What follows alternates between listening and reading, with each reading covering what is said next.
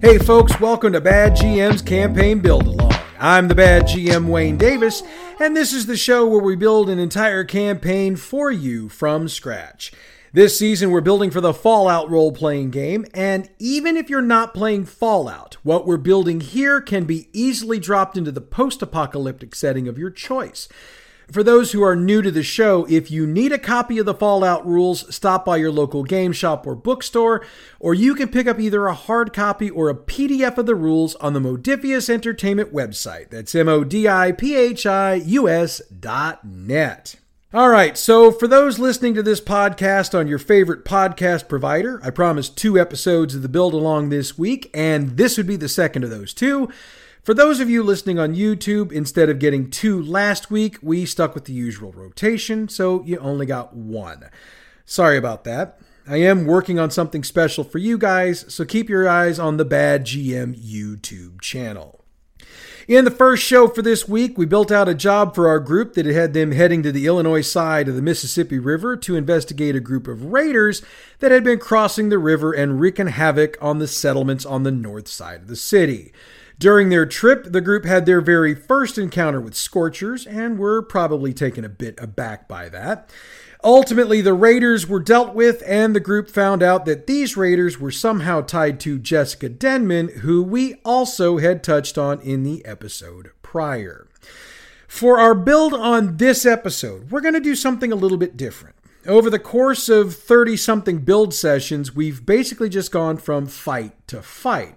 Sure, there have been a few opportunities to engage in good role play and or negotiations, but ultimately the groups had to fight someone to end a scenario. What we haven't done yet is something I've done before in D&D games, and that's a scenario that has no combat in it. That's not to say there won't be stakes in this or potential death. It just means that rather than it being character versus NPC, it's going to be the characters against themselves. Well, themselves, some puzzles, and a few well placed traps of some sort. I'll grant you up front that if you've got a group of players dead set on combat and pillage every session, this one's going to have the potential to be a bit boring for them, at least if we're not careful. However, before you pass over this one and wait for next week, I'd suggest you give me a chance to lay everything out and encourage your group to stretch their gaming muscles a little bit.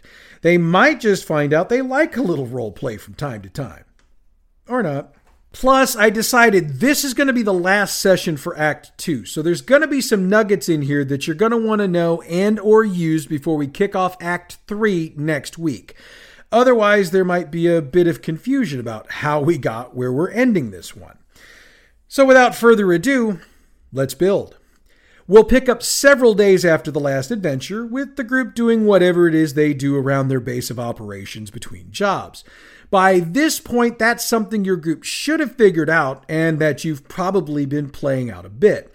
If you haven't, this would be a good time to circle the proverbial wagons and have that discussion.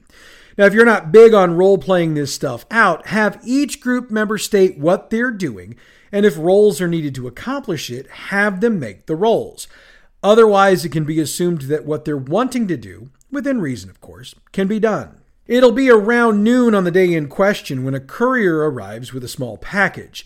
He can't tell them where it came from, other than to say he picked it up from the bodega in Diamond Pass and they got it from another courier who got it from another place, and so on and so on opening the package, and I'm sure they're going to check it out for any explosives or dangers. There aren't any.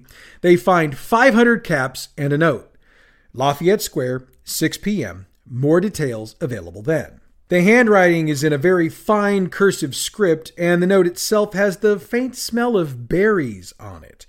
You decide the berries. There's nothing else on or in the envelope, so the note is all the group has to go on. Now, since they've been in the city for a while, and many of the group, if not all of them, are from here, we can give them a bit of information about the state of Lafayette Square in our Fallout world. While it's a neighborhood on the rise from its lowest point in the real world, in the Fallout world, it's a ghost town. Nobody's quite sure why it wound up that way, since it was considered to be a higher rent district in the period before the bombs dropped. There are no reports of anyone living there permanently, since there aren't any businesses of note there. And while the square still exists, the plants and fountains that were there have been broken up over the years for scrap. They do know that Lafayette Square has become a favorite meeting place for those who want a quiet spot somewhere out of the way to meet in, and of course, they don't want to meet in Diamond Pass or the Dome for security reasons.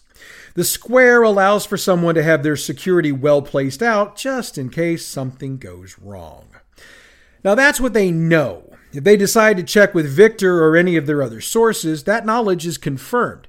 And the source will add that, so far as they know, nobody's been taken out by someone's security there to this point. It's sort of an unwritten rule. That's not to say that folks don't take security armed to the teeth when they go there, they just don't shoot at each other. That's another thing nobody can really explain. It just kind of happens. So it's up to the group to decide whether they're going to take this or not. I can tell you this my group's going to be exceptionally paranoid about this, especially considering the number of times somebody's taken shots at them.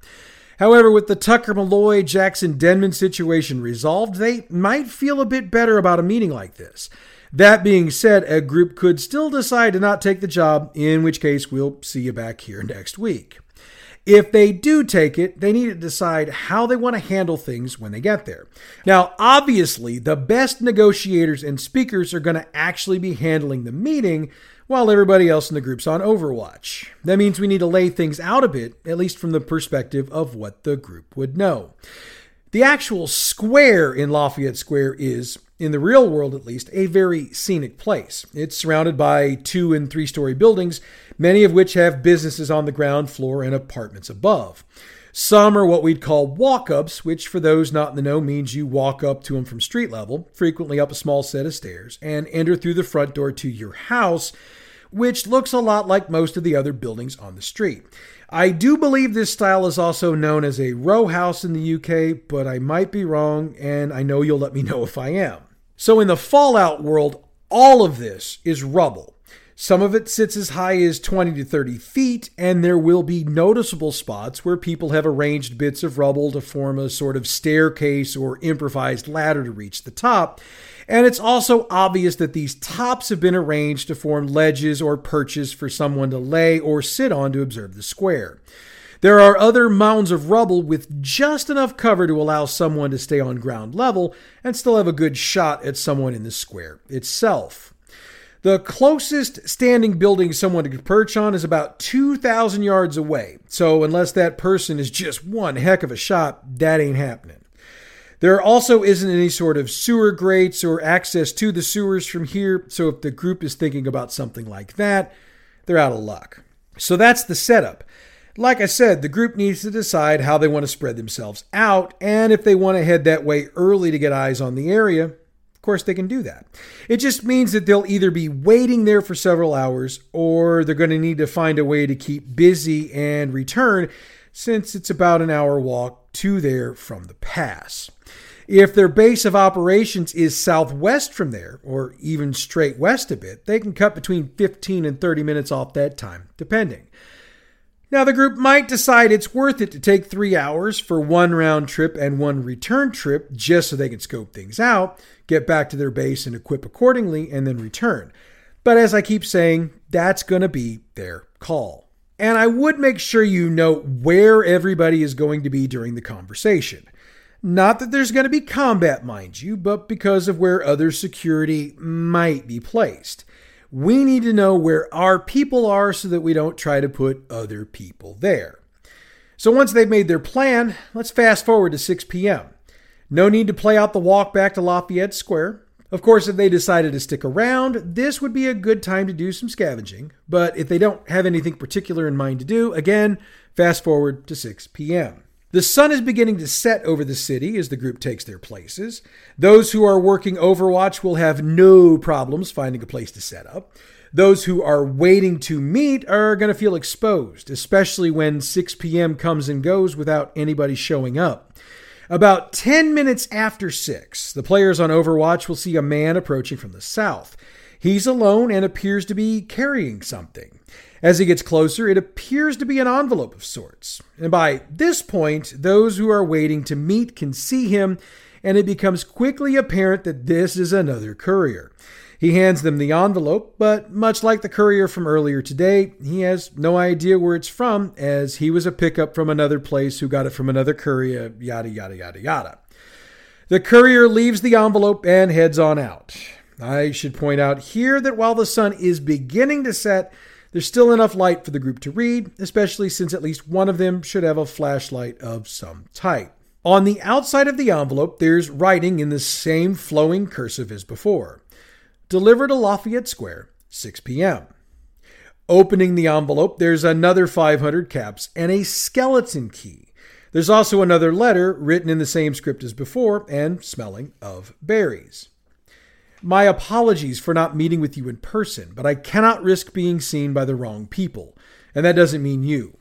The key is to a mausoleum at 15 Park Square on the grounds of the Old Catholic Church. I realize you probably don't trust me, and I apologize for leading you on what seems like a wild goose chase. But I can assure you that what is at the end of this journey will be well worth your time. In the real world, 15 Park Square is a Catholic church, so we're not making stuff up here. It's also very close to the Kiel Auditorium, so it's back to the north again. It's about a 45 minute walk, and we're going to just do this without incident. Oh, and we're not doing incidents this time because I promised you no combat. If you're in the mood for combat, if that's what your group's into, toss in whatever you want. Now, when I said we weren't making stuff up here, I sort of lied a little bit. There isn't a graveyard on the site of the church in reality, but I decided that in the Fallout world, the city didn't go through a lot of the things it did in reality. So the population continued to grow rather than decline, and most of the churches would have small graveyards dedicated to the generations who gave the most or did the most to build them up. And this graveyard isn't very large, it's about 15 yards by 10 yards. There's about a half a dozen graves here, though the markers have long since been broken off. The mausoleum in the center, however, is still intact. That being said, it's obvious there have been a number of attempts to break in, as the group can see pry marks, scratch marks, bullet impact dents, and even scorching, which tells them that whatever this mausoleum is constructed from was intended to withstand a heck of a lot, including perhaps a nuclear attack. Now, that should give the group pause, since there's nothing they can think of that would make a structure survive that. Course, the fact that the Kiel is still standing, as well as the stadium for Diamond Pass and the dome, means that maybe, just maybe it wasn't as bad downtown as they believe. Or maybe those structures were just made of sturdier stuff. Now, I'm sure the group's going to be checking for booby traps, and I don't blame them, by the way. Let's go with perception plus science difficulty 1. There aren't any traps on the door, and the key does indeed fit it. The mausoleum itself is only about 15 feet by 15 feet, so whatever it holds can't be that big. And when they get the door open, they realize there's even less open space since there are three slabs built into the walls on either side of the door, and each has a casket on it. That brings the open space down to about eight feet or so. To the rear, there's a casket sitting on the floor, and it goes from wall to wall. By this point, the group's probably thinking their mystery message sender is playing with them, but I'll bet somebody decides to search.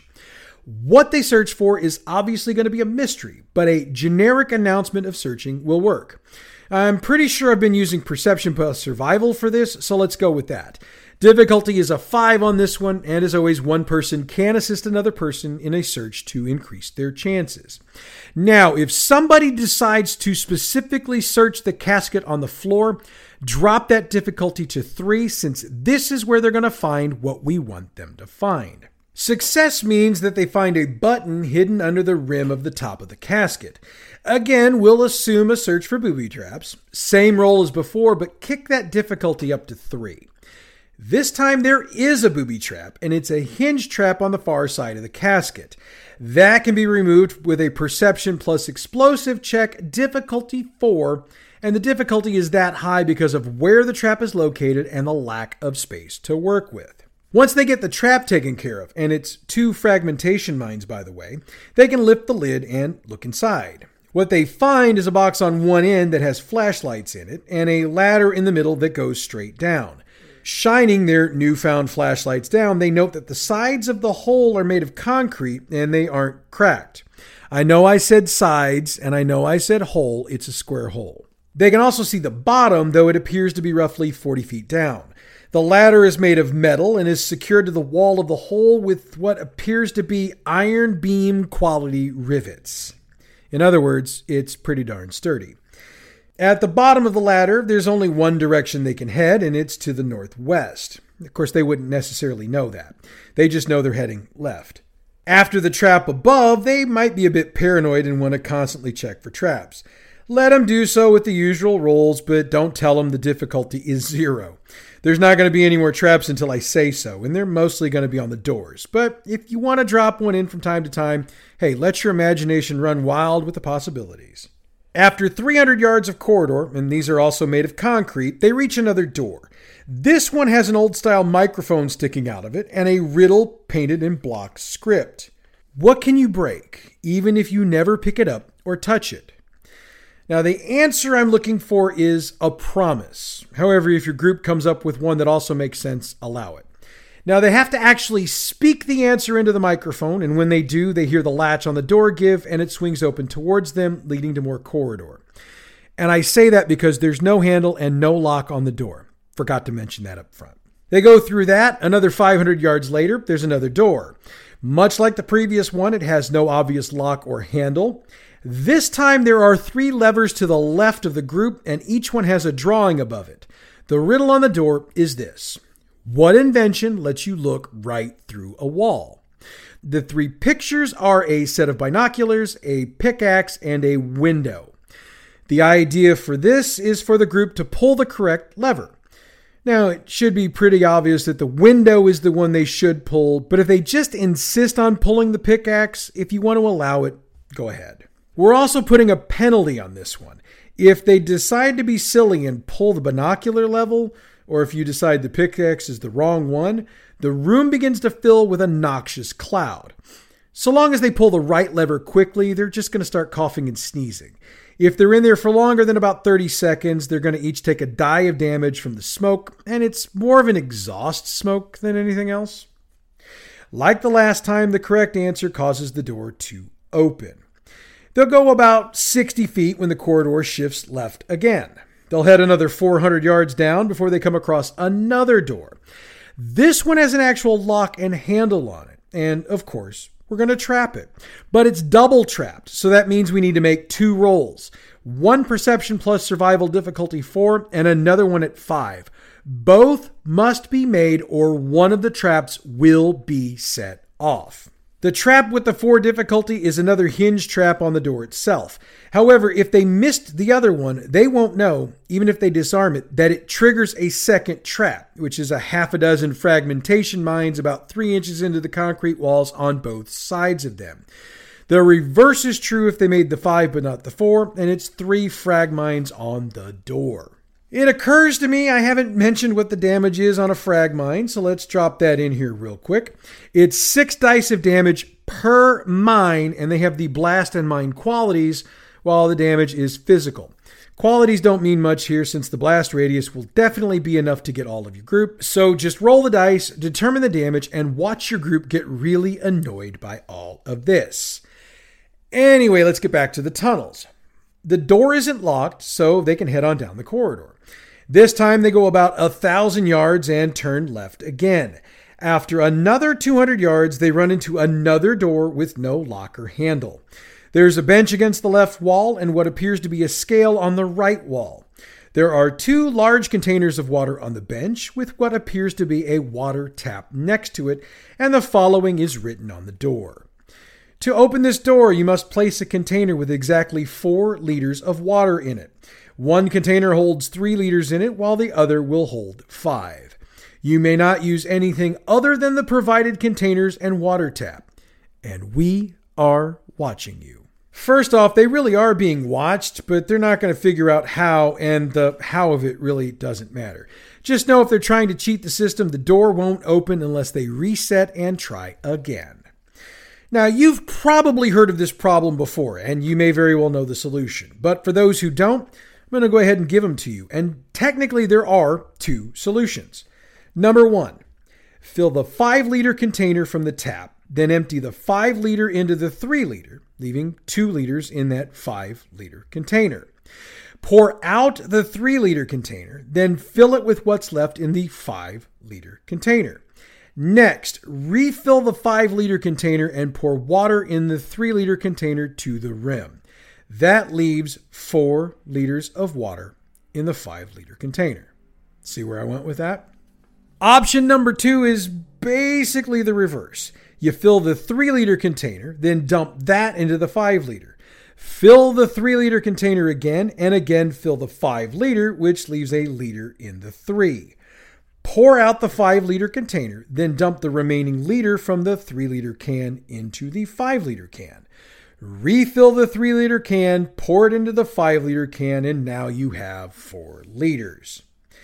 You may know another way to do this, but those are what I found online. So once they've got their 4 liters of water, place the water on the scale. Sorry, place the container on the scale, and the door will open. And that's the last puzzle or riddle, I promise. They've got another 600 yards to go before they run into a final door. It's locked, but if they check it, perception plus survival difficulty zero, it is not trapped. So it's perception plus lockpick difficulty three. When this door swings open, they find themselves inside a very large storage room. But it becomes quickly apparent that something's a bit off. They immediately notice a set of power armor with the symbol of the Brotherhood of Steel sitting off to the side. They also notice several laser rifles stacked next to the armor and Brotherhood of Steel uniforms piled next to that. The sound of faint moaning comes from across the room, and that would also be a giveaway. Crossing the room and working through stacks of crates, they come across a 10 foot by 10 foot metal cell with four mostly naked individuals chained to the bars. The one who's moaning in pain is a female, and when she sees the group, she's able to say the following before she passes out I'm Paladin Zane, Brotherhood of Steel. We're in big trouble here. And that's where we're going to stop the build. I could have kept going for just a bit, but I wanted to end the second act on a cliffhanger, and I think this will do just fine. I'm sure your group will start talking about a dozen or so different things they're thinking or wanting to do, but unless you happen to be a few episodes behind me and are already moving on to the next one, have them hold it for the next time. Next week, we'll start Act 3 and we'll get into what Paladin Zane meant with her comment. In the meantime, check out our other fine podcast, Role Playing History. That show also got two episodes this week, and we've broken down the D&D settings of Planescape and Birthright. So if you're into old school D&D settings, those shows are for you. And if you aren't, believe me, there's some good stuff there that you can lift for whatever game you're running. Role playing history is available wherever you get your podcasts or from our website, badgmproductions.net. All Fallout role playing game materials referenced on this show are the trademarked and copyrighted properties of Modiphius Entertainment through their license with Bethesda Games and are used on this show for entertainment purposes only. If you're interested in checking out any of the products produced by Modiphius, and there's a lot of really good ones, check out your local game shop or their website, modiphius.net. The music we use for this show comes from Pixabay.com. Check them out for all your license free, royalty free music needs. Bad GM's Campaign Build Along is a production of Bad GM Productions. We're on a bunch of social media sites, so check out the info box for this episode or on the Contact Us section of our website. That's badgmproductions.net. Next week, we start Act 3 of our campaign and try to figure out how Brotherhood of Steel members managed to get themselves stuck in a metal cage. But that's next week, folks. Until then, I'm the bad GM Wayne Davis, and I'll see you at the game table.